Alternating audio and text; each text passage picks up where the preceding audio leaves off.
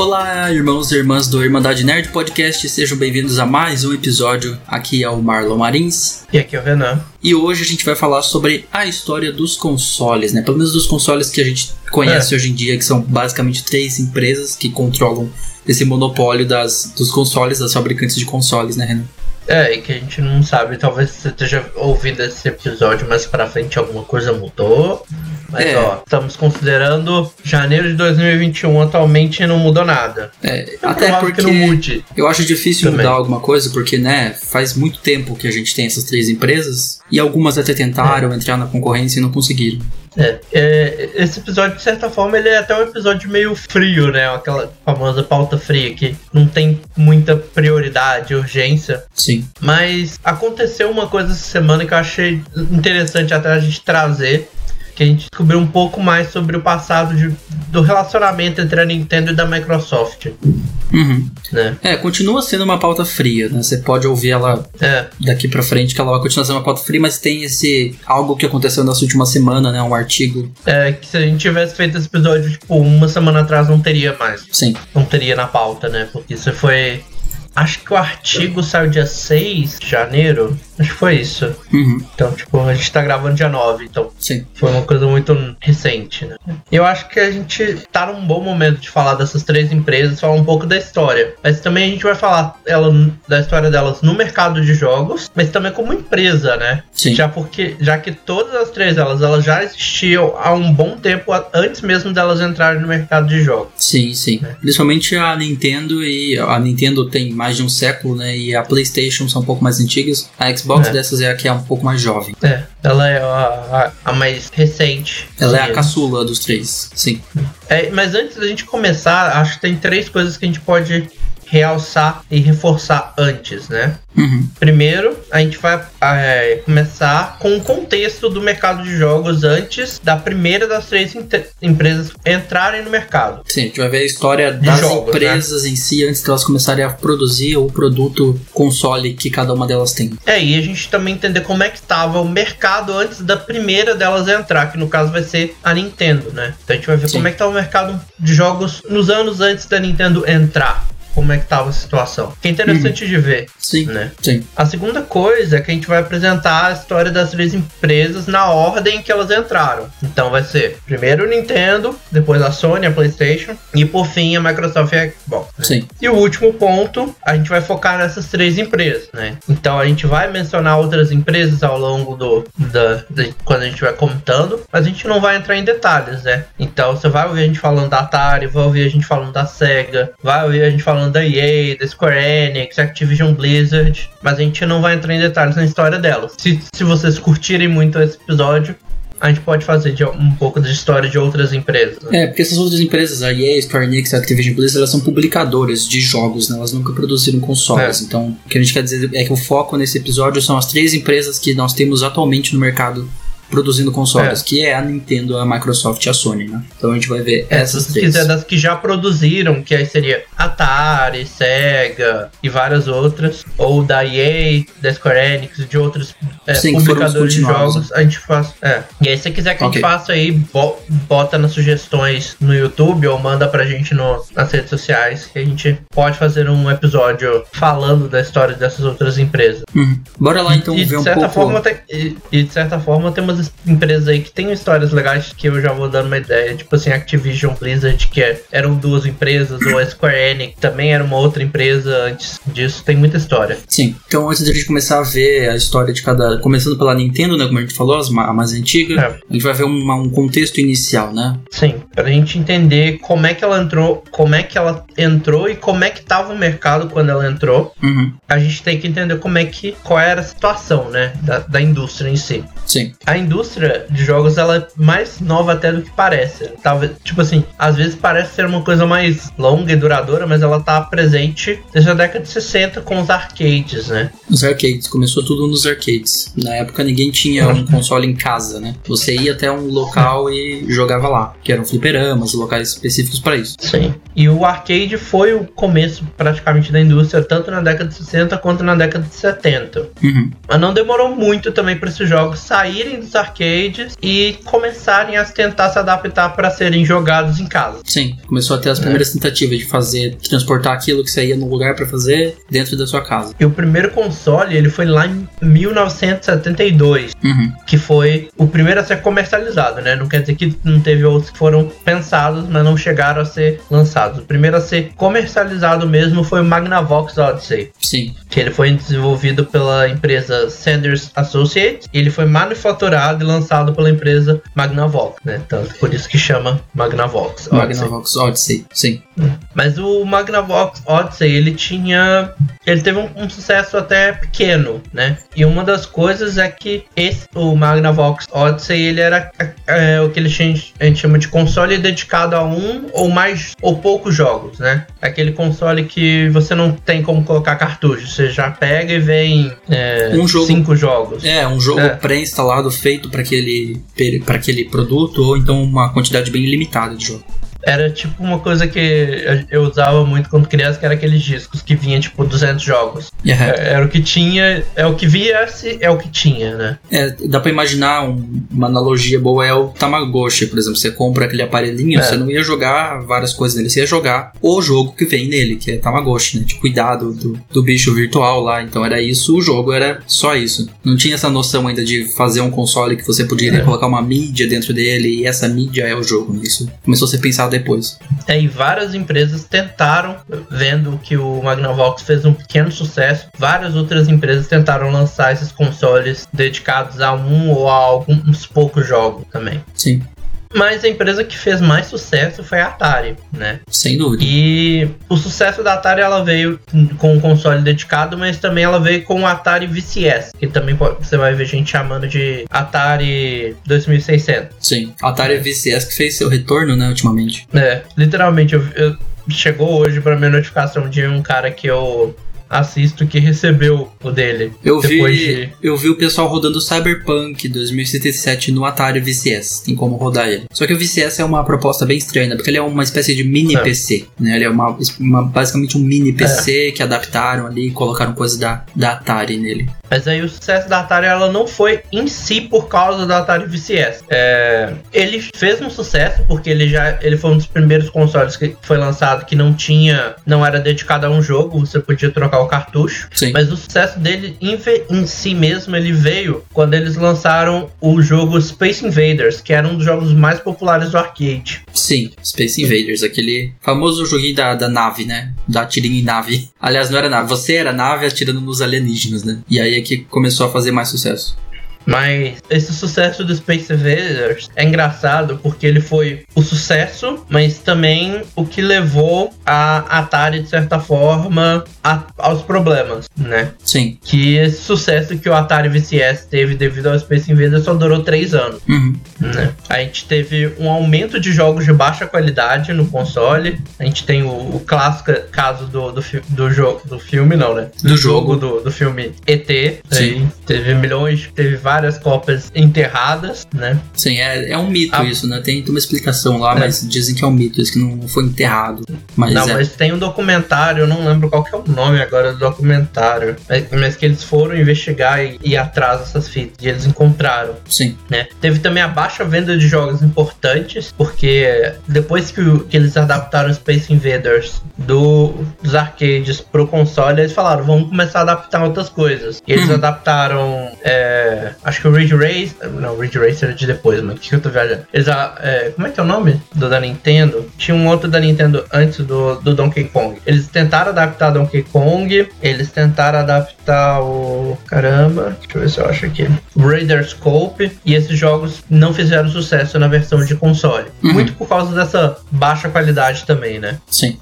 E aí também tinha os computadores se popularizando também. É, já, você já começava a ter ali outra ferramenta né, que você tinha na sua casa, que as pessoas costumavam ter, que já fazia um pouco do que os consoles se pretendiam fazer, que era rodar jogos, né? Você podia começar a jogar nos PCs também. E aí você tem uma situação em que tem um bando de jogo de baixa qualidade que é, cria desconfiança. Sim. Os jogos importantes não vendendo bem. E a popularização, isso fez com que a indústria dos jogos entrasse no que a gente chama de do famoso crash de videogames de 1983, né? Foi, que a indústria basicamente quebrou, né? É, é, eu vi gente falando que eu não vou falar que é isso porque é, não tem confirmação, mas que chegar, chegaram até no, nos danos na América do Norte chegaram até 97% de redução. Caramba, sim.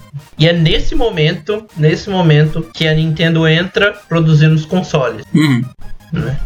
Só que a história dela volta um pouco antes, né? Ela já produzia jogos e a empresa surgiu também, como a gente já falou, há muito tempo. Muito tempo mesmo, né? Não, não nesse século nem no outro. Realmente é essa quantidade que é antiga a Nintendo. É. Agora vamos falar um pouco da Nintendo, né? Vamos começar a falar dela. Primeiro Sim. vamos conhecer um pouco da empresa. Nintendo em si. Uhum. O que, que ela fazia ela antes atingiu... de produzir consoles? Né? É, a Nintendo ela atingiu o reconhecimento mundial com o lançamento do, do NES, né? O Nintendinho, uhum. em, 85, em 1985. Mas a história da empresa ela começa quase 100 anos antes desse lançamento. 100 anos antes. Né? A, quando ela foi fundada, ela chamava Nintendo Kopai ou Nintendo Karuta, ambas dá, dá pra você traduzir os kanjis, né? Uhum. Aí eu vou falar como Kopai mesmo, que é o que eu mais ouço, né? A Nintendo Kopai, ela foi fundada em 1889, lá em Tóquio, pelo Fusajiro Yamauchi. Sim.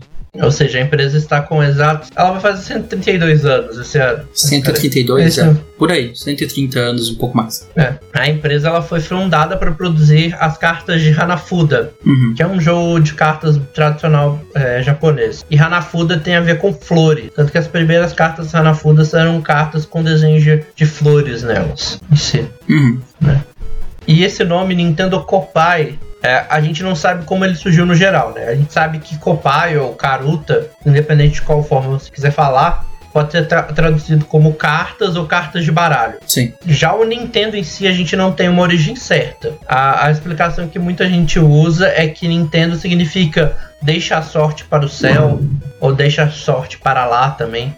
Uhum. É, não tem uma explicação muito, né? Porque é muito antiga, não deve é. ter registros de como que surgiu o nome Nintendo. Inclusive, o a gente vai falar dele mais pra frente, que é o Hiroshi Yamauchi, perguntaram para ele o que significava Nintendo, se significava deixe sua sorte para lá, para o céu, né? Ou para lá. Ele falou: é, deve ser. É, é plausível. Eu não sei como, como, é que surgiu. É alguma coisa parecida com isso, né? E o cara era neto do, do Fusajiro, que é o cara que criou a empresa. A Nintendo, a Nintendo Kopai, ela continuou produzindo cartas Hanafuda sob o comando do Fusajiro Yamauchi até 1929. E aí, nesse ano, ele afastou e passou o comando da empresa para o Sekiyo Kaneda, que era seu genro. É, 29 teve, teve um crash na economia mundial também, né? Talvez tenha alguma coisa, é. talvez tenha alguma relação com isso. Sim, e ele passou pro genro dele porque ele não tinha, ele não tinha filhos homens. Hum. Então ele passou pro seu genro, que era é,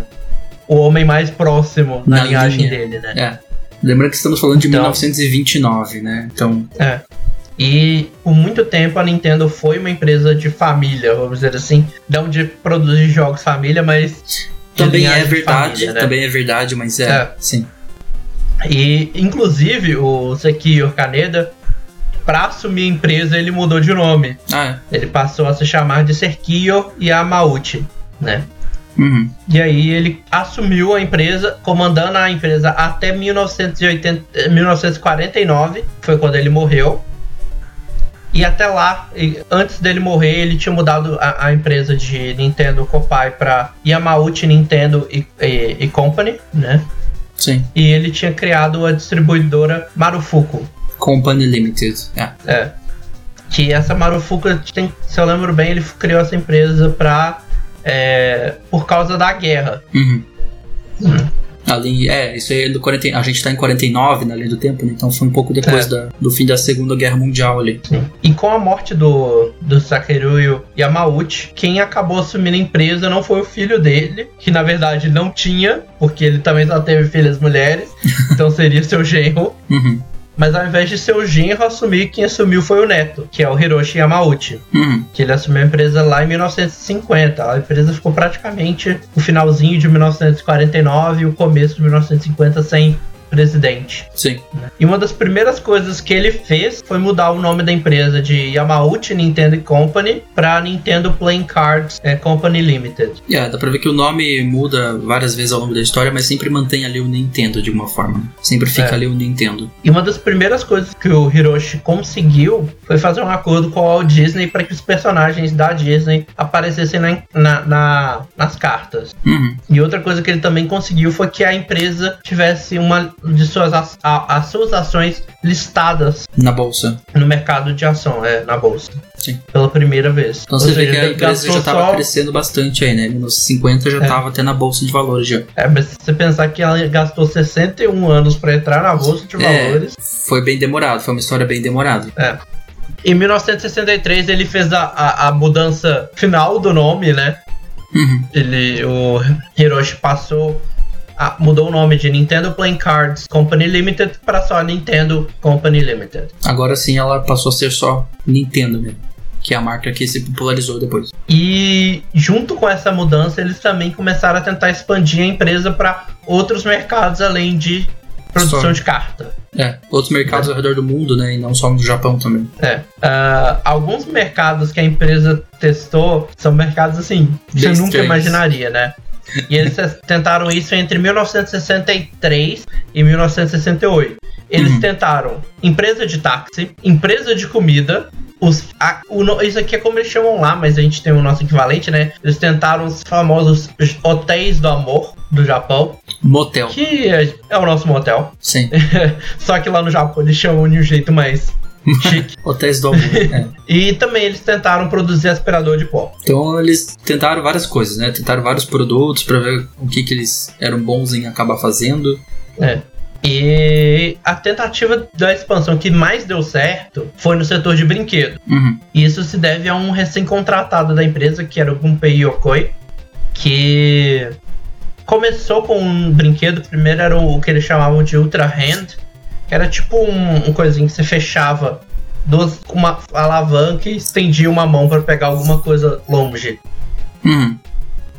E aí eles estenderam para outros tipos de brinquedo, né? É, e aí a gente chega na parte Nintendo produzindo consoles de videogame, né? Quando a gente chega na parte de É, eles expandindo a Aí parte de chega ela brinquedo. entrando no mercado, ainda não é bem, não é bem produzindo consoles em si. É, porque mas explorando começou. o mercado ali. É, Até porque na Porque a época videogame era visto como um brinquedo, como algo É. pra criança, que não é o caso já faz umas décadas, mas na época era, era a visão que as É. pessoas tinham. isso aí a gente tava no fim da década de 60, começo da década de 70, né? E a Uhum. Nintendo ela começou se envolvendo com jogos digitais aos poucos. A primeiro contato dela foi quando ela criou uma light gun, que não tem uma tradução. Seria, sabe aqueles revolverzinhos que tinha tipo no jogo Duck Hunt? Sim, tipo o periférico, né? Aquela, é, era um periférico, que era uma, uma pistola que se apontava pra tela pra pra jogos de tiro. É, ela fez isso pro Magnavox, né? É, que, e lançou lá em 1971, 1972. Pro Odyssey. né? É. E nos anos seguintes ela foi produzindo outras light guns e tal. E aí em, dois,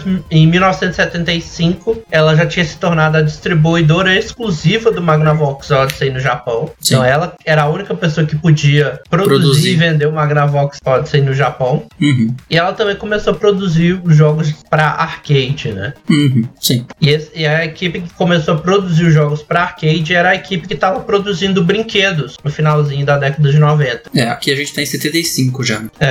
É, e aí eles já começaram a, a brincar com os consoles, né? Em 1977 eles fizeram o, o primeiro console deles, que era o Color TV Game, que foi feito com a Mitsubishi Aham. e que dependendo da versão você tinha 6 ou 15 jogos que eram variações do Pong. Aquela, o Pong, né? Que é o primeiro jogo, considerado o primeiro jogo de todos os tempos, né? O Pong. É, e quando eu falo variações, era tipo assim, ah, num jogo as barrinhas que você tinha de cada lado eram menores e a bolinha maior. É. Ou então o inverso. Ou então você tinha uma coisinha pra colocar na tela pra fingir que era vôlei. Sim. Então era, foi a primeira tentativa deles, né? Uhum. Isso lá em 77. Eles continuaram produzindo arcade nos anos seguintes. E lá em 1980 eles tentaram expandir e trazer os arcades aqui pro ocidente, Sim. né? E aí nasceu criaram- a empresa. Nasceu a empresa que nós conhecemos a Nintendo of America, né? Sim, que foi, foi comandada pelo Minoru Arakawa, que, adivinha, era genro do Hiroshi. É, Hiroshi. do Hiroshi Yamauchi. Porque o Hiroshi não tinha filho homem. Sim. Inclusive, nesse caso, ele mandou o genro dele vir para cá, como criar a Nintendo of America. E a primeira pessoa contratada na Nintendo of America foi a filha dele. É. Mas assim, uma das primeiras cartadas que a Nintendo of America tentou aqui para trazer os arcades foi trazer é, os arcades do jogo Raiders Co. Uhum. Só que o jogo foi um fracasso comercial. Ninguém Não queria comprar as máquinas do Raiders Co. Com isso, ele ligou lá pro, pro sogro dele e pediu alguma ajuda, né? A ideia que o Hiroshi deu foi que aproveitasse a cabine, a cabine e a parte de fora da máquina do arcade, Sim. reaproveitasse a cabine e criasse um jogo novo para essas cabines. É, basicamente reaproveitar, né? Fazer uma reciclagem É. das- dos arcades que já foram produzidos, dar uma nova roupagem por fora e mudar o software para criar outro jogo. Sim. Aí ele pediu para um designer assim que hoje em dia é pouco conhecido, chamado Shigeru Miyamoto, É, para ele produzir um, um joguinho para essa coisa. E aí surgiu o Donkey Kong. nasceu o Donkey Kong ali. Que vai ser o precursor da, de uma das maiores franquias da história, né? Que é o Mario. De duas, né? Porque dali surgiu tanto a franquia Donkey Kong quanto É. a franquia Sim, Super Mario. nasceu o Mario também. No ano seguinte, ela, em 1990, 1981, né? Ela já tentou com seu primeiro portátil, que era o Game Watch, Uhum. que era um portátil que ele, ele tinha uma tela de LCD e tinha um jogo também, um jogo só. Mas ele ao mesmo tempo ele também funcionava como relógio e alarme. Era um 3 em 1 ali, né? É. E ele era tipo realmente, ele é do tamanho de um celular. Uhum. Eles até realmente, ele- até recentemente eles relançaram o Game Watch para comemorar o aniversário de 35 anos do Mario, né? Sim. E, e foi lançado o primeiro lá em 81. E durou. Eles continuaram lançando Game Watch por 10 anos, eu acho. Uhum. E agora a gente chega naquele clássico momento que.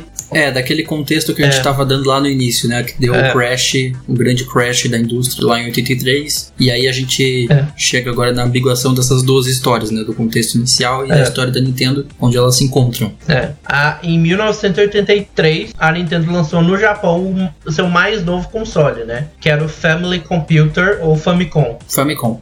Ele não era mais atrelado a um jogo específico, como era o caso do Color TV Game, e aceitava cartucho, né? Sim, uma medium, como eu falei, né? Você podia trocar o jogo É. que você ia jogar. E a ideia era trazer esse jogo pro ocidente com a ajuda da Atari, já que eles não tinham noções de venda no mercado nor- norte-americano. Uhum. Mas a, a Atari tava com um gostinho meio ruim por causa de uns problemas que ela teve com o porte de Donkey Kong e outras coisas.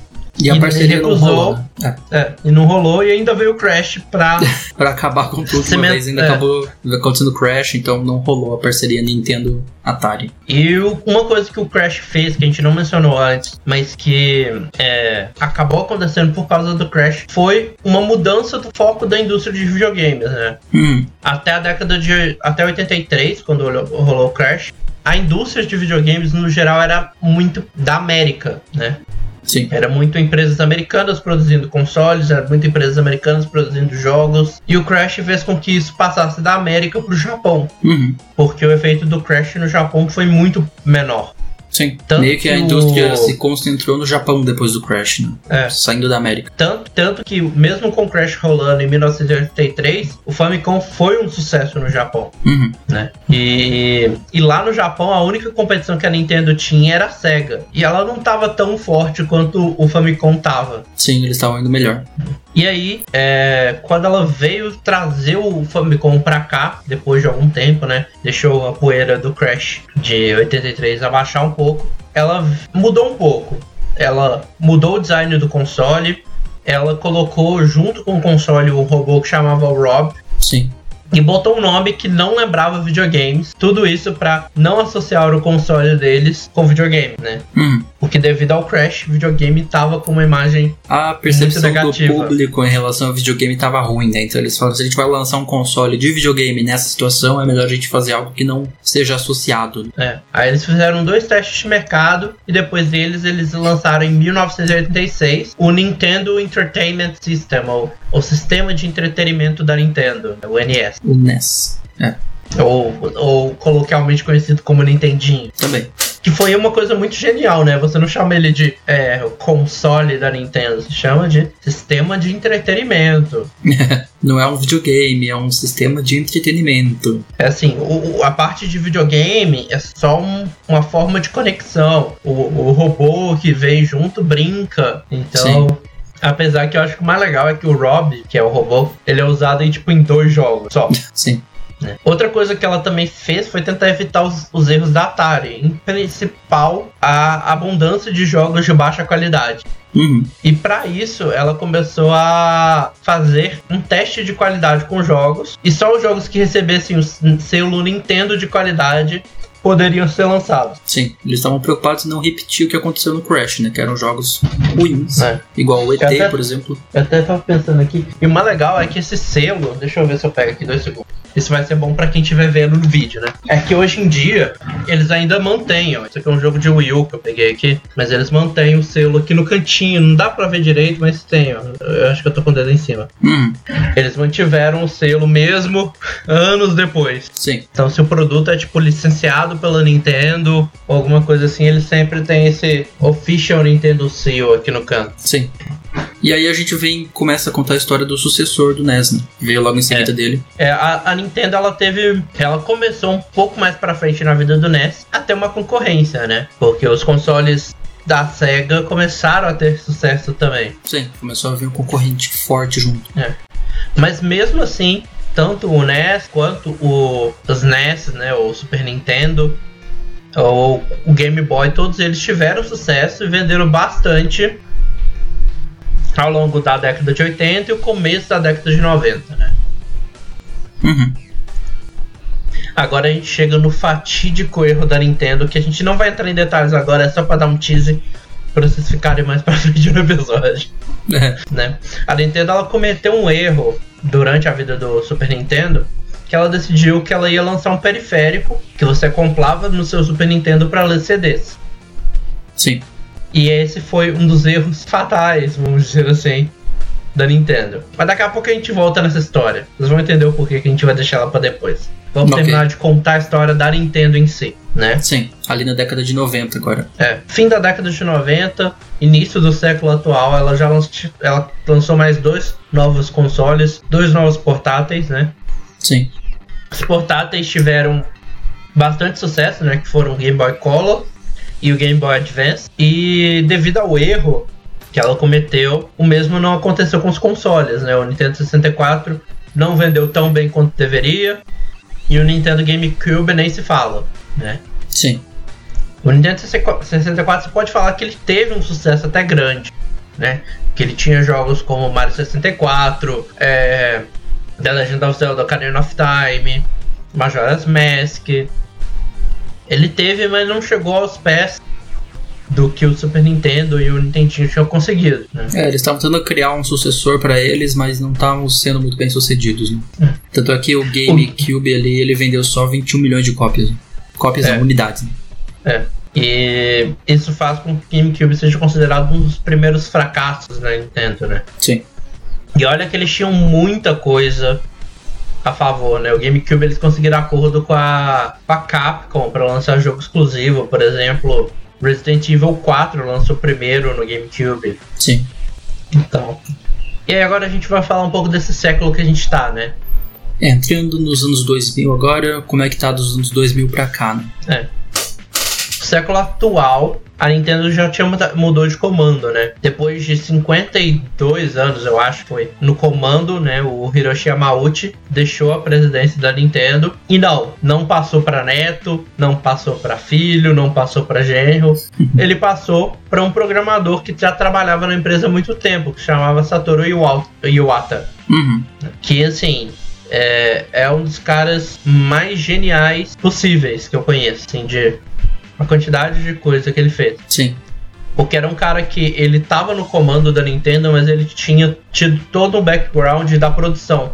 Uma das histórias mais bizarras que eu vi é. Essa que eu, que eu sei, né? Ele é tipo, por exemplo, se você conhece Pokémon é, Gold Silver, por exemplo, você sabe que depois de Jotô, você consegue voltar em Canto, né? Que era hum. o mapa dos primeiros jogos. Sim. Isso só é possível por causa de Satoru Iwata.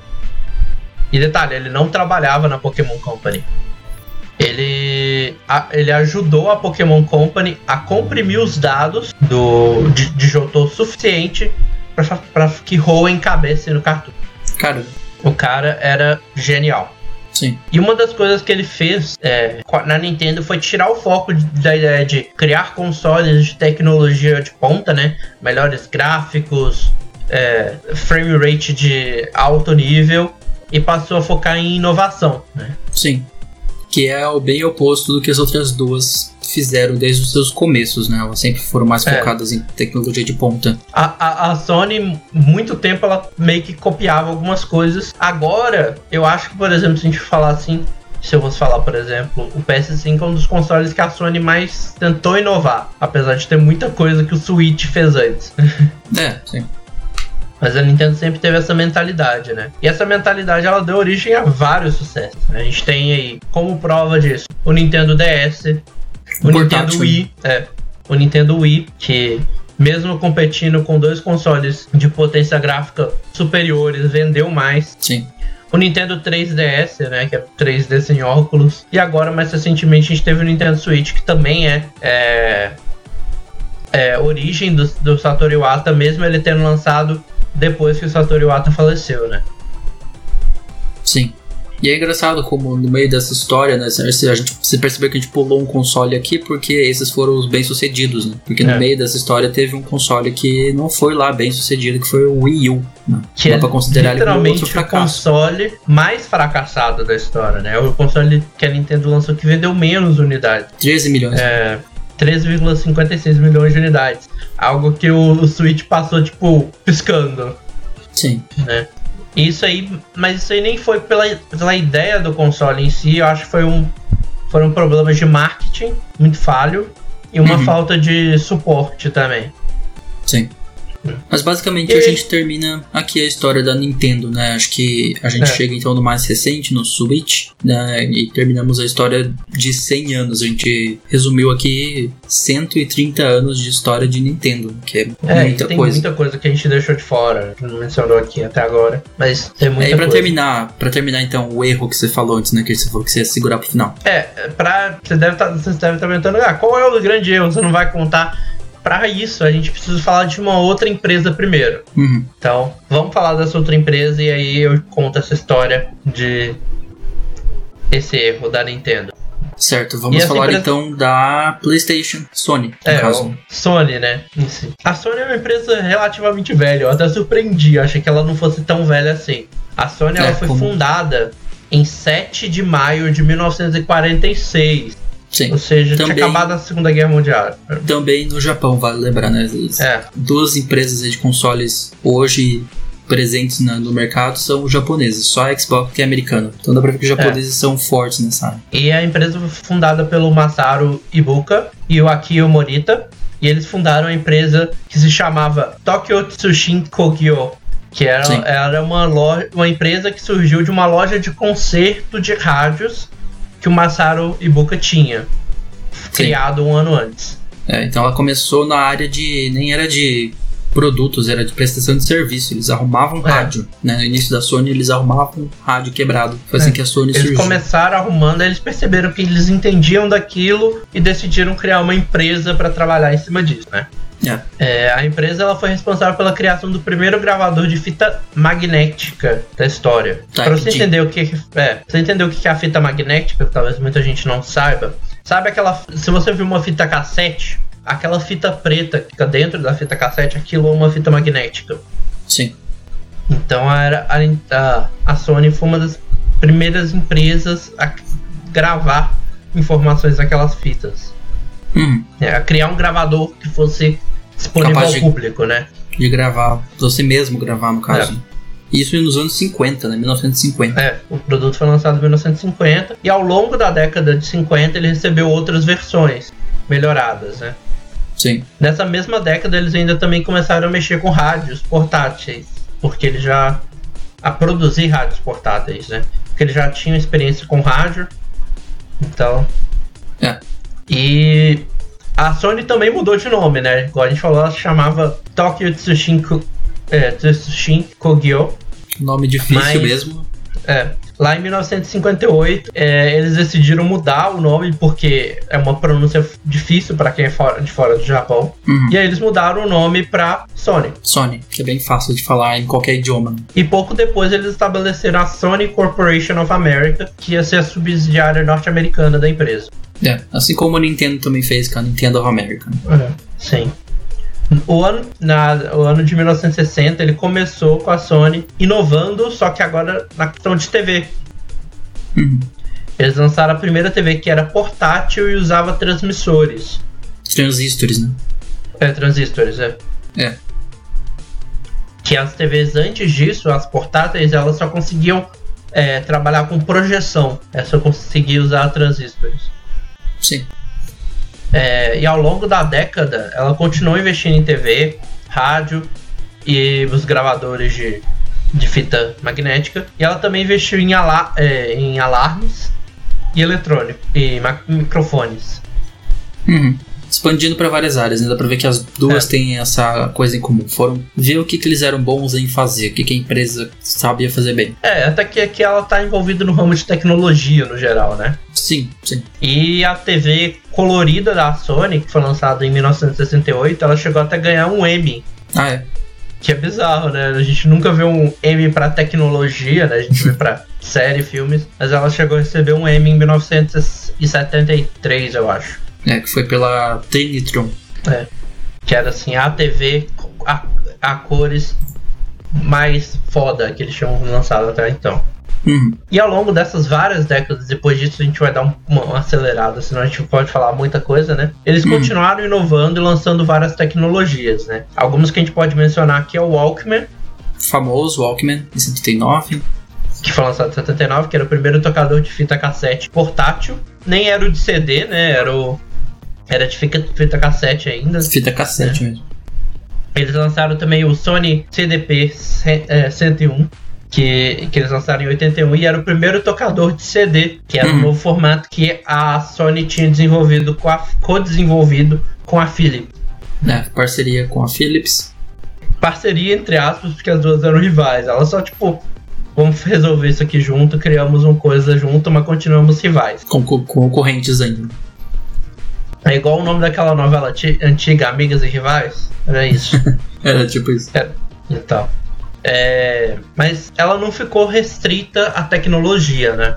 Uhum. Na partir da década de 80, a Sony ela buscou uma expansão, igual a Nintendo fez lá na década de, de 60, para outros serviços, né? E a Sony foi para serviços um pouco mais seguros, vamos dizer assim. Ela, É. foi, ela investiu em filmes, né? Que a gente tem até hoje. A Sony, A né, divisão de- distribuidora. É, A versão de Sony, filmes. distribuidora de filmes. a, a, a parte de música também, né? Que é a Sony Music. Sony Records, acho que é. É, eu não sei como é que tá. é, tinha Sony Music, acho que mudou pra Sony Records. Eles foram pra seguros também.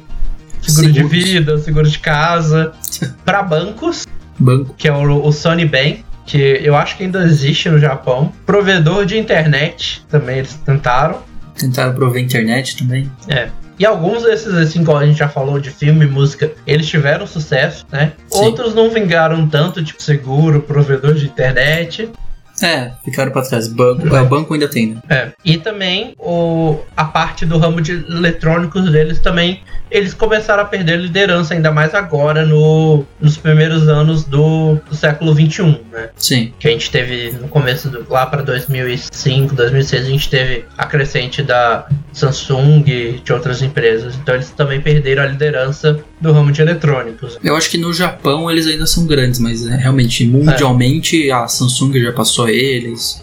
Se você for Não, prova ver. disso Se você for É ver a linha de celulares deles mesmo, a Xperia, É. praticamente já não existe mais, então eles foram ultrapassados Não, por Xiaomi for- e vários outros. Se você for olhar a partir desse ano, a gente não vai ter mais, mais TVs e outros produtos eletrônicos da Samsung, da, da Sony Da sendo Sony. vendidos no Brasil. Sim. Né? Eles estão fechando as fábricas dessa parte. Sim. Então você vê que o, o, o ramo dela de eletrônicos, que era o forte, foi o forte dela por boa parte da- do século XX, Tá ficando É. pra trás. né? tá ficando para trás e tá indo para os outros ramos de filme, música e, claro, de jogos. Né? Que é o que a gente começa a ver agora, né? A história dela no mercado de jogos em si. que foi um dos ramos que ela tentou expandir lá pro final da década de 80, começo da década de 90. Sim. Né? Que é Ela- quando ela e o- lança o PlayStation, né? Foi na Ah, década de sim, 90, sim. então eles não demoraram muito pra É. chegar no primeiro console deles. Mas aí a gente entra é, um pouco. Ela não chegou no mercado querendo lançar um console novo. Hum, A ideia dela não foi, ah, vou entrar no mercado de jogos lançando o console. As primeiras interações que ela teve no mercado foram com um empreendimento conjunto com outra empresa. E uma Que outra é? empresa que já era fabricante de consoles, que era a Nintendo. sim. A, a- a Sony ela chegou a fornecer parte para cartuchos de, de, de Nintendinho. Ela forneceu o chip de áudio do Super Nintendo. Sim. Ela começou a aprender meio que. Dá pra dizer que a Sony é cria da Nintendo, né? Eles começaram a aprender como é, É. que funciona o mercado através da Nintendo, fazendo esses empreendimentos conjuntos com ela. E, Até porque as duas são japonesas, então era fácil fazer esse tipo de negociação né, entre eles.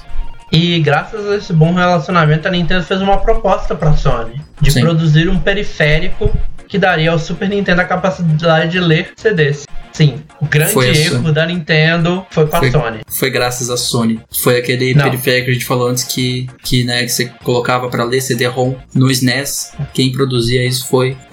Esse periférico foi a Sony. Sim, a ideia era para fazer isso. E, de e depois com o acordo fechado, a ideia era que o Nintendo PlayStation seria anunciado na, na Cu- Customer Electronics. É, é, esqueci agora como é que é. A CES. Customer Electronic Experience. Não, como é que é? Customer Electronic Show. É. De- Ele ia ser anunciado o Nintendo PlayStation na Customer Electronic Show de 1991.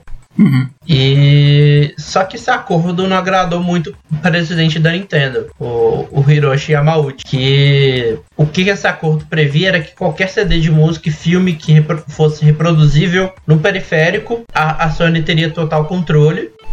Mas também qualquer jogo que fosse lançado no formato SNES CD-ROM, a Sony teria total controle sobre. Sim. Ou seja, se eles lançassem um jogo do Mario ou algum jogo da, do Pokémon nesse CD-ROM, a Sony teria o controle sobre ele. É, e faz sentido a Nintendo não ter concordado, né? Não gostaram da ideia do tal Nintendo PlayStation. Não gostaram da proposta. É. E aí o que, que a- a- o, o Yamauchi fez? Ele cancelou o acordo. Ele meio que esqueceu de avisar a Sony que ele tinha cancelado o acordo, mas ele cancelou o acordo. E ele buscou fazer um acordo com a Philips, que era a concorrente da Sony. Né? Sim. Lembra que a gente falou mais cedo que as duas desenvolveram o CD juntos? Uhum. Por isso que eu até falei que elas eram amigas rivais. Então, ela foi fazer um acordo com a rival. Com a Philips. É, a gente viu isso lá na história da Nintendo. Uhum. né? E aí elas, Sim. no dia lá do, do César, ao invés de anunciar com a Sony, ela anunciou e chegou. É a Philips, na verdade. É, a gente vai fazer uma parceria com a. Aí o cara já se prepara da Sony com a Philips. Aí sai o cara da Philips de trás. e o cara da Sony fica Sim. tipo. E muita gente acha que aí, aí acabou o relacionamento, né? Mas na verdade houveram tentativas de negociação depois dessa confusão toda. Mas acabou que foi infrutífera. Sim. A, a, a Sony chegou até se aliar à SEGA para fazer um console, mas aí decidiu que deveria criar o seu próprio console. É, foi que a Sony dá o clique nela e eles decidem fazer Uhum. o console deles. É, E é isso que a gente considera como o grande erro da Nintendo, né? Porque essa cartada de trocar a Sony pela Philips foi uma das propulsoras para criar o PlayStation. Foi graças a essa Que- troca de última hora. Se, se você voltasse no tempo e tivesse fazendo um what if, né? E se não, e se não É. tivesse acontecido da- dessa forma, talvez essa parceria entre Nintendo e PlayStation, é, aliás, Nintendo e Sony não teria criado PlayStation. É, eu teria criado um PlayStation, só que da Nintendo, né? O PlayStation Tanto seria da que- Nintendo. É engraçado pensar nisso. Tanto que nos últimos anos surgiu o protótipo do Nintendo PlayStation na internet. Hum, seria um É. híbrido. Que seria o, o acessório que você colocaria no Super Nintendo para LCDs. Ah, tá. Em vez de. Se não fosse a Philips, né? Seria. Sim. É. E detalhe, o da Philips também foi pelo ar. Acabou que no final a Philips não lançou um, um periférico, ela lançou o Philips CDI, Sim. que, que, que é aquele console com jogos horríveis da Nintendo, que a gente finge que não existe. Mas enfim, Mas voltando pra voltar- PlayStation, né? Em 94 e 95 ali foi lançado então o PlayStation. É. 94 no Japão, 95 pra cá, pro ocidente, né? Sim. E o sucesso de- do, do PlayStation ele pode ser atribuído aos acordos que a Sony negociou com vários desenvolvedores, né? Ela fez acordos para tipo a Ridge Racer ser lançado no- exclusivamente no PlayStation. Vários desenvolvedores eles preferiram desenvolver jogos para CD ao invés de cartucho. Sim. Uma, Começou uma a ter uma demanda empresas- maior por CD do que cartucho nessa época, né? É, uma das empresas que fez essa transição foi a Square, né? Square, que depois viria a ser a Square Enix, né? Tanto Sim. que Final Fantasy, a partir do 7, deixou de ser uma, uma franquia que só aparecia nos consoles da Nintendo para ser uma franquia que aparecia nos consoles da PlayStation. Explosivo. É, e essa mudança foi por causa dos CDs. Uhum. E aí, depois disso, a, gente- a história é o que a gente já conhece, né? É, quando Eles chega lançaram- aqui, eu acho que a história é a que todo mundo sabe, né? Depois do PlayStation teve mais cinco. Teve mais quatro depois dele. 4, né? Que é o PlayStation 2 ao PlayStation 5. Todos bastante bem recebidos, fizeram bastante sucesso. É claro que a gente tem o, o- o PlayStation de pior performance, que foi o PlayStation 3. Sim, né? é. Que o problema dele foi o preço, literalmente. É, o PlayStation 3, é, quando ele chegou aqui, quando ele chegou, né? Quando ele foi lançado, a edição que tinha 60 GB de armazenamento custava 600 dólares. Sim, era, era bem caro, era bem. Você e eu não sei hoje- se a gente pode no futuro colocar o PlayStation 5 perto dessa lista, porque o PlayStation 5 não diz que as coisas estão indo muito bem pro PlayStation. Muito disso é por falta de estoque. Sim, eles estão com falta de Assim, estoque, é. eles não estão produzindo o console. É, tanto que ago- agora lá pro Japão em especial eles anunciaram é, que vão parar de produzir vários PlayStation 4 para poder liberar espaço para produzir PlayStation 5. Sim. E a gente também não pode esquecer, eu, eu já ia esquecer na hora que eu tava escrevendo a pauta, depois que eu lembrei coloquei, a gente não pode esquecer a linha de portáteis-ação ali, né? É, ela chegou a brincar com portáteis ali. né? Que foi, ela ficou com inveja da, da Nintendo, porque a Nintendo sempre foi líder nos portáteis, falou, "Ah, eu quero um pedaço dessa torta aí, vai. É. Me dá, aí. E aí ela lançou o PSP, né? O PlayStation Portable, em 2005, e que vendeu bastante bem, né? Ele vendeu mais de 76 milhões de unidades. Sim. Só tem um detalhe. É, o Nintendo DS, que era o concorrente dele, vendeu, tipo, hum, mais que o dobro do valor. Sim. Acho que foram 130 e poucos. Eu não lembro o valor exato. É. né, milhões de unidades. E aí o segundo e último portátil que a Sony fez foi o PS Vita. 2011. né? 11 Chegou 12. em 2011, 2012, né? Finalzinho de 2011, começo de 2012. Mas a Sony deu pouco suporte, né? Inclusive ela parou de lançar os jogos próprios dela em 2014, tipo, Três anos pouco depois. mais. É, Dois dois, anos três depois. anos depois. E deixou as músicas, literalmente. É. Dá pra, ver Depois de que 2000. é, dá pra ver que são approaches bem diferentes, né, de cada empresa. A Nintendo foca até hoje em portátil. O último console dele, console deles é um híbrido de console de mesa com portátil, que é o Switch. Enquanto que a Sony, ela lançou aí seus dois portáteis, aí ela esqueceu que existe. E a Microsoft nem nunca chegou a fazer, né? Então, É, e o mais engraçado é que, assim, é. Por mais que a Sony tenha abandonado o PS Vita, o console fez muito sucesso no Japão pós isso. depois, né? Ele, é, ele continuou vendendo muito bem por muito tempo pós a, a, a- Sony parar de vender. Porque mesmo assim chegaram muitos indies pra ele, é, chegaram muitos RPGs japoneses também. Sim. É, e aí ele Eu continuou vendendo bem no Japão, mesmo com. A, a Sony deixando ele de escanteio. Eu acho que o approach atualmente da Sony e da Microsoft dá pra dizer que é meio que celulares, né? Eles estão enxergando como celulares, como sendo o próximo É. portátil, com o projeto do PlayStation Now. Você tem o próprio PlayStation. ah, como é que é o nome do aplicativo? É, remote. Remote Play, isso. Você É, pode, claro, não é a mesma coisa que o Switch, você tem que estar com o console perto, na mesma rede Wi-Fi, É. mas ainda assim, é uma forma, né, eles estão indo para esse lado. O xCloud pode ser jogado no É. celular, enquanto que a Nintendo ainda foca no portátil mesmo, com o Switch. Sim. E em experiências únicas, de certa forma, né? Switch realmente tem várias coisas ali que são. É, se você olhar para periféricos também é a mesma coisa. A Nintendo sempre É. tentou lançar periféricos, né? Tem o, o Wii era famoso por causa do controller, o Wii Controller, né? Que você podia jogar lá o né? Wii Fit e tal. Aí você tem, enquanto que a Sony também tentou fazer com o PS Move, né? É. Teve lá o PS Move que era basicamente uma cópia, que meio que foi esquecido nos últimos anos também. É, e hoje foi a esquecido e só, só reviveu pra, pra jogo de VR. Hoje em dia a única É. função do Move é. Então, mas é, o VR já de é VR. outro periférico, né? Já é outro que vai nas mãos, É. não é o mesmo do PS Move e parece que a Sony tá focando nisso. E a Microsoft, como eu disse também, é a mesma coisa que portáteis. A Microsoft não liga, não tem VR. Pra eles, se você quer É. VR, você joga no Windows, né? Tipo isso. Sim. Agora vamos, vamos aproveitar que você falou dela, vamos falar um pouco da história da, do Xbox, da Microsoft. Né? Que é uma história um pouco mais curta, porque é uma empresa que É, existe há menos tempo, né? mas foi uma empresa que em menos tempo conseguiu muito mais sucesso. Né? Sim. Que a Microsoft ela foi fundada em 4 de abril de 1975. né? Não tem nem 50 anos. Sim. E ela foi fundada pelos amigos Bill Gates e Paul Allen, né? E a intenção da empresa era fornecer a implementação da linguagem de programação BASIC em computadores, né?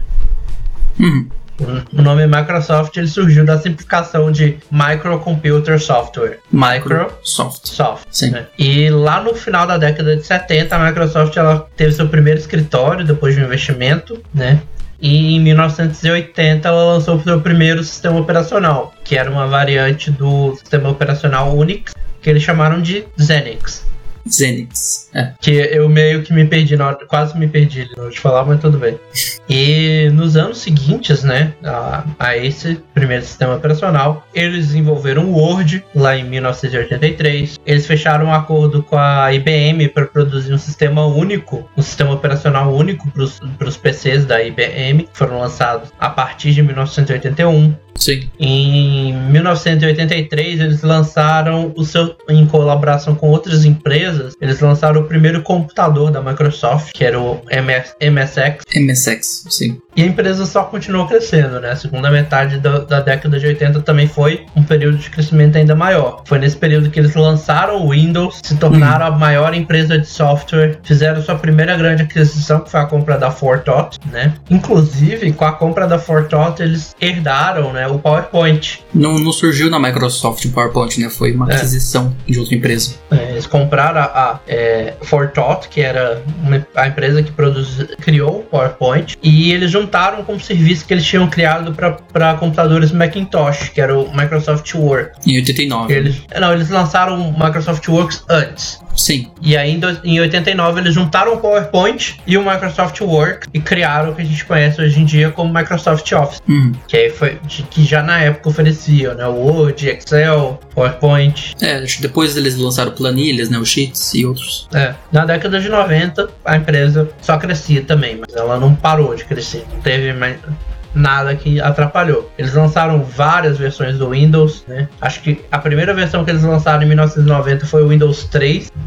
Depois eles lançaram várias, teve 95, teve 98, teve 2000. É, o NT, o 2000, XP, 7, 8.1, 10. Isso. Eles fizeram várias aquisições de empresas, tanto para produção de componentes, quanto para produção de Windows, como para produção de arquivos, né? Eles sempre foram bons tanto em hardware quanto em software, né? Os dois. É. Eles são muito parecidos com a Apple nesse, nesse quesito. Eles criaram várias subsidiárias para tratar de várias coisas, né? É. Eles fizeram expansões para novas áreas, por exemplo, que hoje em dia a gente tem, por exemplo, a parte de Microsoft Azure também, que é para computação em nuvem, tem Estão indo O pra VR, HoloLens. AR É. também. Então a Microsoft ela investe muito em tecnologia. Vale lembrar que dessas três aqui, ela é a maior das empresas. Ela é, É. a maior, ela é uma das empresas mais valiosas dos Estados Unidos. Então, assim, a E- parte e- de Xbox dele é só uma das muitas coisas que a Microsoft tem. É, e isso tudo que ela faz, ela tinha dois objetivos, né? Ou ela queria moldar, ou ela estava acompanhando as novidades do mercado de tecnologia. né? Sim, Ou ela era pioneira, ou ela estava pegando alguma coisa que alguém fez e tentando melhorar. é,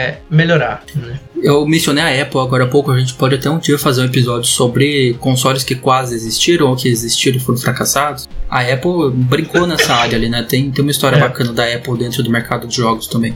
Agora vamos falar dessa expansão que a Microsoft fez para o mercado de jogos. É, que é o Xbox. O, a Microsoft ela não começou com Xbox, né? Ela, tinha, um mer- ela entrou pelo mercado de jogos através de suporte para os jogos lançados para PC, né? No Windows. E a produção, e produção de jogos para PC. Sim. Que aí a gente pode citar o Microsoft Flight Simulator, é, Age of Empires e vários outros, né? Sim. Inclusive, o Age of Empires foi um dos primeiros jogos a apresentar uma das maiores contribuições que a Microsoft fez para jogo de PC, que era o DirectX. Sim. Né? Para quem não sabe, DirectX é uma API, né, que ela permite que o jogo acesse o hardware do seu computador diretamente, você tem que passar pelo Windows.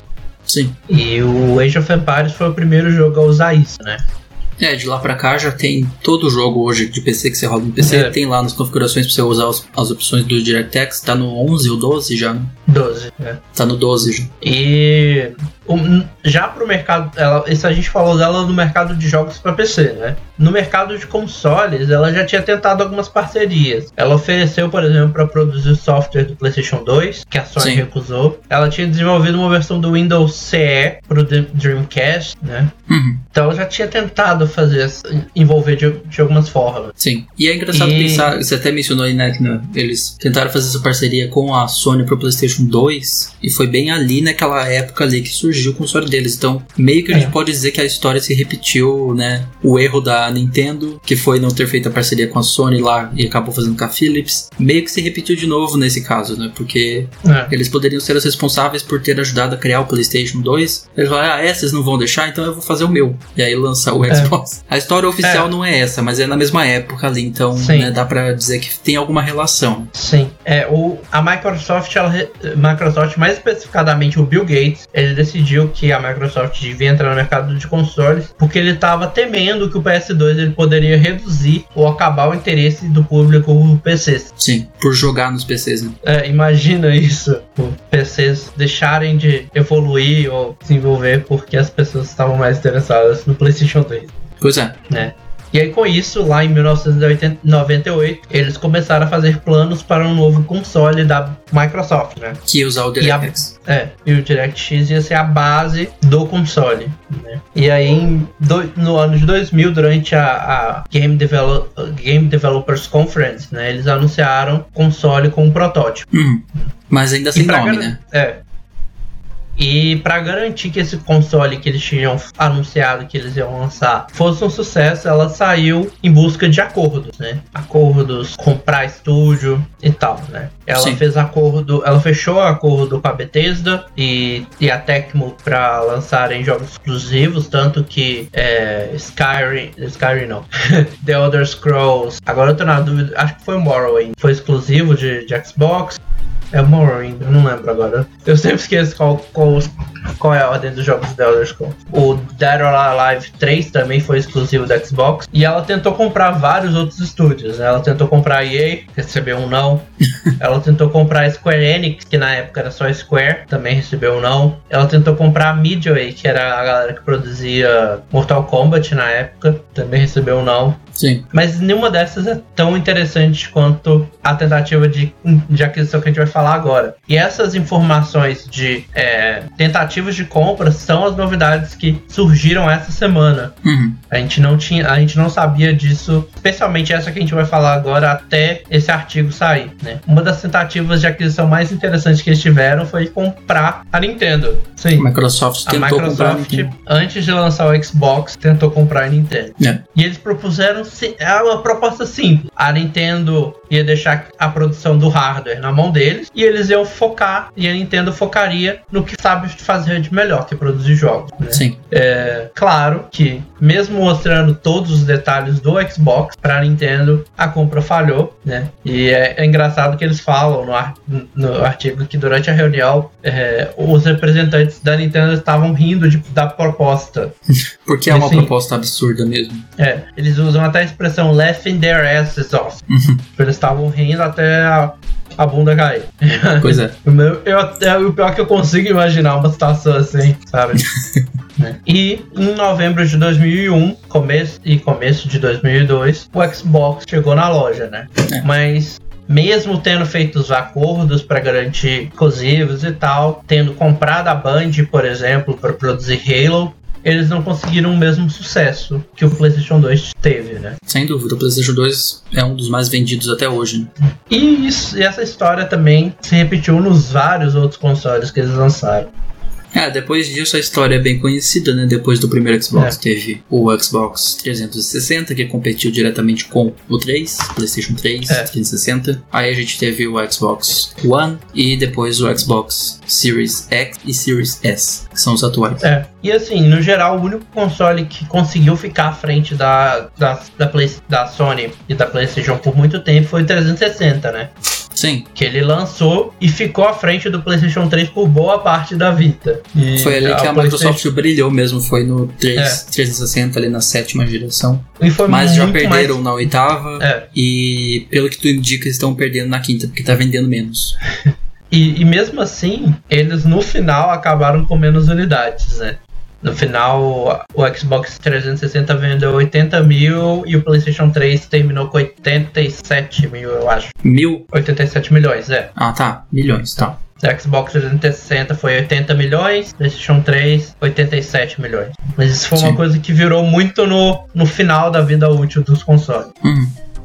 Que igual a, a gente, gente falou... sempre A gente sempre considera essas duas como as que brigam mais diretamente uma com a outra, né? É, sim. Porque é, são duas empresas que estão buscando a mesma fatia do bolo. Sim. A Nintendo, a Nintendo sempre teve, desde a, da, daquela proposta de focar em inovação e não em, em super hardware e tudo mais, né? Ela sempre, sempre foi diferente das outras duas. Ela, eu acho que ela buscou muito ser é, é, igual eu tava falando, tipo, a, a, a Sony e a PlayStation elas estavam buscando a fatia do bolo. A Nintendo tava buscando é, o complemento para essa fatia, sabe? Uhum. Tanto que é comum você ver muita gente que tenha o PlayStation ou o Xbox, não, geralmente não tem os dois, né? Tem um ou outro, mas que tenha o Nintendo Switch ou teve o Wii U como console à parte. Sim, ou um portátil, um é. 3DS um Game Boy, alguma coisa assim. Mas acho que isso fecha então a história dessas três empresas, que são as três uh, marcas principais do mercado hoje, né? A Nintendo, a Microsoft com, com o Xbox e a Sony com o PlayStation. E acho que a gente pode ir então pro debate final, rapidinho. Bora lá, rapidinho. Vamos começar com cenários What If. A gente não é Marvel para fazer What If, mas a gente vai tentar imaginar um pouco, né? Como seria? É, como é que será que seria o mercado? Como é que será que seria? Foi legal, tá? Como é que seria o mercado se a Nintendo ela não tivesse trocado a Sony pela Philips? Será que realmente a gente não teria PlayStation hoje em dia? Eu acho que de certa forma. Hum. Eu acho que iria acontecer da mesma forma, sabe? É, eu acho que assim, realmente com o acordo pesado que a Sony colocou, é, não teria rolado. É. Eu acho que assim, talvez as negociações pós confusão se elas tivessem dado certo, talvez a gente tivesse uma mega potência Nintendo PlayStation Hoje em é, dia. se não fosse para acontecer ali e acabar acontecendo mais para frente, que dá para ver que a empresa tava focada em entrar nesse mercado de uma forma ou de outra. Então, é. ela tentou entrar Sim. através de um acordo. Se tivesse dado certo, eles iriam eventualmente mais para frente entrar igual. Então, talvez iria atrasar o lançamento do PlayStation. É. E assim, e, e uma coisa que a gente vê na indústria de jogos é timing. Então, pode ser que se lançasse depois não fosse tão sucesso quanto é, porque por exemplo, a Nintendo é, uma das coisas que fez a Nintendo ser o sucesso que ela é foi justamente ela ter pegado um momento de crise e saber usar esse momento de crise a favor. Pra se alavancar. Né? Igual, se ela tivesse lançado o Famicom aqui no, no, no, no, no, Brasil, não, porque no Brasil quem trouxe foi a Gradiente. A gente tem um é. episódio, por acaso, se você quiser saber da história da Nintendo aqui no Brasil, a gente tem um episódio aí só sobre isso. É, é verdade, fica a recomendação então. A gente tem um episódio sobre a história da Nintendo no Brasil, né? O mercado de jogos do Brasil. Fica aí a recomendação. Foi quando a gente. Foi quando a Nintendo anunciou que tava voltando pro Brasil. Né? É. Mas assim, quando ela veio pra cá, ela, se ela não tivesse sido tão esperta, talvez ela não tivesse conseguido. Foi muito timing. Eu acho que isso rola muito, né? A SEGA Sim. saiu muito porque ela teve um timing muito ruim para muita coisa. A, a Atari também. Né? Sim. Igual, o fato do, do jogo do ET ter saído mal feito foi porque assim, ó, o jogo, o filme lança daqui a quatro meses. Você tem quatro meses para produzir o jogo e não foi nem quatro meses, ficava... foi, foi é. muito menos do que quatro meses. Eles produziram. Eu não lembro assim, quanto tempo, não. não eu acho que foi menos de um mês. Eles fizeram, tipo, é. correndo mesmo para lançar até o Natal. Mas e enfim, a próxima pergunta eu acho que é a mesma coisa, é a mesma situação, né? Se é. a Sony aceitasse a parceria com a Microsoft para produzir o software do PlayStation 2, eu acho que seria a mesma coisa. Ela já estava interessada é. na área. Se não acontecesse o acordo como não aconteceu, ia eventualmente no, no Arif, nesse universo paralelo, ia é. acontecer da mesma forma. Sim. E eu acho que a, a, a última que é a, a que, que poderia ser mais diferente, né? Se a Nintendo tivesse sido é, aceito vender-se para a Microsoft, né? Sim. Não, isso aí era totalmente improvável. Não, não existe um Arif é. onde isso acontecesse. Pelo menos não com essa proposta maluca que eles fizeram. Mas se rolasse, eu acho que a gente teria uma Microsoft muito mais forte, sabe? Porque realmente ela, aí ela teria, tipo, o peso de várias franquias da Nintendo por trás. Sim. Não, imagina um console produzido com os jogos da Nintendo, com a criatividade deles, mais o hardware de um Xbox, que é o sempre foi o console mais potente no mercado, então é algo a se pensar. E assim, e a gente vê a liberdade que a Microsoft dá para esses estúdios. Apesar que a Microsoft tem um mau precedente no, no quesito Nintendo, né? A gente uhum. comentou até no. Foi no último episódio? Qual, qual episódio? Deixa eu ver aqui. Era o episódio de franquias esquecidas, que foi o último. Também tá aí se recomendar se você não tiver ouvido. A gente falou da Rare, que era uma, uma, uma, uma empresa que produzia jogos para Nintendo e foi comprada pela, pela Microsoft. E desde a compra só dá tiro fora né? Sim. Então temos teria chance disso acontecer também. Mas não sei, a, a Nintendo tem uma mágica que ela consegue fazer nos jogos dela que é, é bizarra. Né? E as próximas perguntas são mais até para vocês que estão ouvindo ou assistindo, comentarem no, no vídeo do YouTube, nas nossas redes sociais. A gente vai falar também, mas é, a, a, gente quer ouvir principalmente vocês, né? Sim. Se qual foi o ponto mais curioso da história ou algum ponto que você queria saber mais sobre, né? A gente a gente tentou botar o máximo de informações que deu, mas a gente não podia colocar tudo, senão a gente ficaria com o episódio gigantesco. A gente já tá com que, quase, quase uma hora, uma hora e meia. meia. É. Hum. Então, o que mais vocês gostariam de ouvir? Ou qual parte é, coloca, surpreendeu nessa história? Coloca aí embaixo pra gente então nos comentários ou manda pra gente em rede social qual parte foi mais curiosa, que você gostaria de saber mais. E essa outra pergunta também, né? Se existe alguma empresa aí que você quer saber mais da história também, né? Manda pra gente. É, que a gente pode fazer um pode outro fazer. episódio sobre ela ou elas, né? Algumas das belezas. Porque tem Sim. várias, né? Igual, muita gente não sabe que a Square Enix é, era Squaresoft ou como é que a Activision e a Blizzard viraram Activision Blizzard. Sim. Uhum. Que é uma compra recente, né? Uma união recente é. também. E muito Mas é isso, então, também. É isso, então terminamos mais um episódio. A gente vai então agora para nossas recomendações da semana. Vamos lá. Sugestões, seu guia nerd da semana. É... Quer começar com a sua? Pode ser. Vou... Na verdade, vão ser duas, porque uma era para ter sido a minha recomendação de semana passada, mas eu totalmente esqueci se acontecer essa semana. Só que se eu recomendar agora, já vai ter acabado. Mas uhum. é engraçado isso, porque eu tô recomendando agora. Hoje não acabou, mas quando o episódio for já vai ter acabado. Mas é, vai lá no, no canal da Twitch da, da, da GDQ, né? Games Done Quick que essa semana toda rolou o Awesome Games Done Quick desse ano e teve vários speedruns muito legais. É, teve, o, teve um The Left, Left 4 Dead que eu curti pra caramba. Eu assisti pra caramba, várias coisas. Teve um de Hades também que eu curti pra caramba. É, é, Cuphead também foi muito bom. Então, quando você estiver ouvindo, já vai ter acabado, né? O Awesome Games Done Quick. Mas você consegue ver as speedruns lá de as transmissões recentes da, da Twitch. E eles vão postar no canal do YouTube também. Então, tem esses dois caminhos. É, de, tempo, de tempos em tempos você está recomendando o Games Done Quick aqui. É. E eu, eu queria ter recomendado antes para poder falar: ó, participem, doem para juntar dinheiro para prevenção do câncer, para a Fundação de Prevenção do Câncer, né?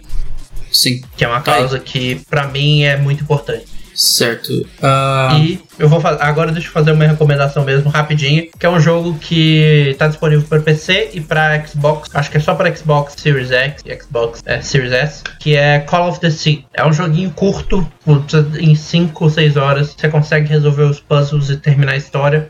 E é muito gostosinho de jogar. Eu comecei ele. Foi muito engraçado, foi o primeiro jogo que eu terminei esse ano. Eu uhum. comecei ele no dia 31, na live. E terminei na, na live no dia primeiro. Passou na live jogando ele. É. Você pode dizer que você demorou um ano pra terminar ele. E eu já fiz 100%, não tente fazer 100% sem um guia, porque é impossível. Mas é um jogo muito bonzinho, uma história bem legal. Tá no Game Pass também, se você tiver, por exemplo. Tá aí. A minha recomendação vai ser bem curta. Ah, eu vou recomendar para vocês o documentário Amarelo Doc com o Emicida. É um documentário sensacional. Ah, e também vou recomendar um canal no YouTube chamado Meteoro Brasil. É um canal que fala sobre política, sobre assuntos atuais de política de um jeito bem interessante. Eu gosto bastante do Meteoro Doc. É a Meteoro Brasil, eles têm a série Meteoro Doc, tem várias outras séries interessantes lá. E é essas minhas duas recomendações dessa semana. Rapidinho, curto, sucinto. Ah, esse foi mais um episódio, né, Renan? A gente É vai deixar os recados finais aqui. Então você pode seguir a gente no Twitter e no Instagram em arroba Underline. Você pode me seguir no Twitter e Instagram em Marlon Marins Underline. Também tem o canal no Facebook, o Marlon Ma- X Gamer Oficial, Marlon Marins Oficial, Marlon Plays Oficial. E é isso. E cada um tem uma função diferente, só que eu não vou saber. É, alguns eu sei falar qual que é, mas. O F-Gamer é sobre jogos da Rockstar, o Plays é pra jogar gameplays e o Marlon Marins é vlog. Então, tá aí. Tá lá no Linktree, se você for no Linktree ali, você vê É. todos os canais. E me segue também na- nas minhas redes sociais: Twitter Renan Chronicles, Instagram Renan P2 e na Twitch também como twitch.tv barra Renan P2. Que eu tô fazendo live direto. E toda segunda-feira tem uma segunda infernal. Segunda final de hates. Valeu, É, gente. Tem que A gente um se novo pra vê. isso depois até. A gente se vê semana que vem. Fui. Um abraço, boa semana.